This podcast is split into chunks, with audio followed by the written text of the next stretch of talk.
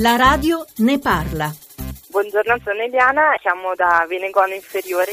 Ho 30 anni, ho due lauree, una al DAMS di Roma e l'altra come tecnico di fisiopatologia cardiocircolatoria e perfusione cardiovascolare presa a Varese e ho fatto un master sull'arteterapia non sono riuscita a trovare lavoro nel mio campo e ho fatto la babysitter per moltissimo tempo. Quest'estate ho lavorato anche come educatrice negli oratori e da venerdì sono di nuovo disoccupata. Partecipare ai concorsi per lavorare negli ospedali sembra quasi inutile perché solitamente si partecipa a concorsi per cui il posto si sa che è già stato assegnato per qualcuno, quindi si va anche abbastanza inutilmente. Sono abbastanza amareggiata perché ho studiato quello che mi è piaciuto, però non mi garantiscono un futuro non so come andare avanti. Vorrei capire a 30 anni uno cosa può ancora fare per eh, poter eh, costruirsi una famiglia, per vedere un futuro e soprattutto riuscire a trovarsi un lavoro degno di questo.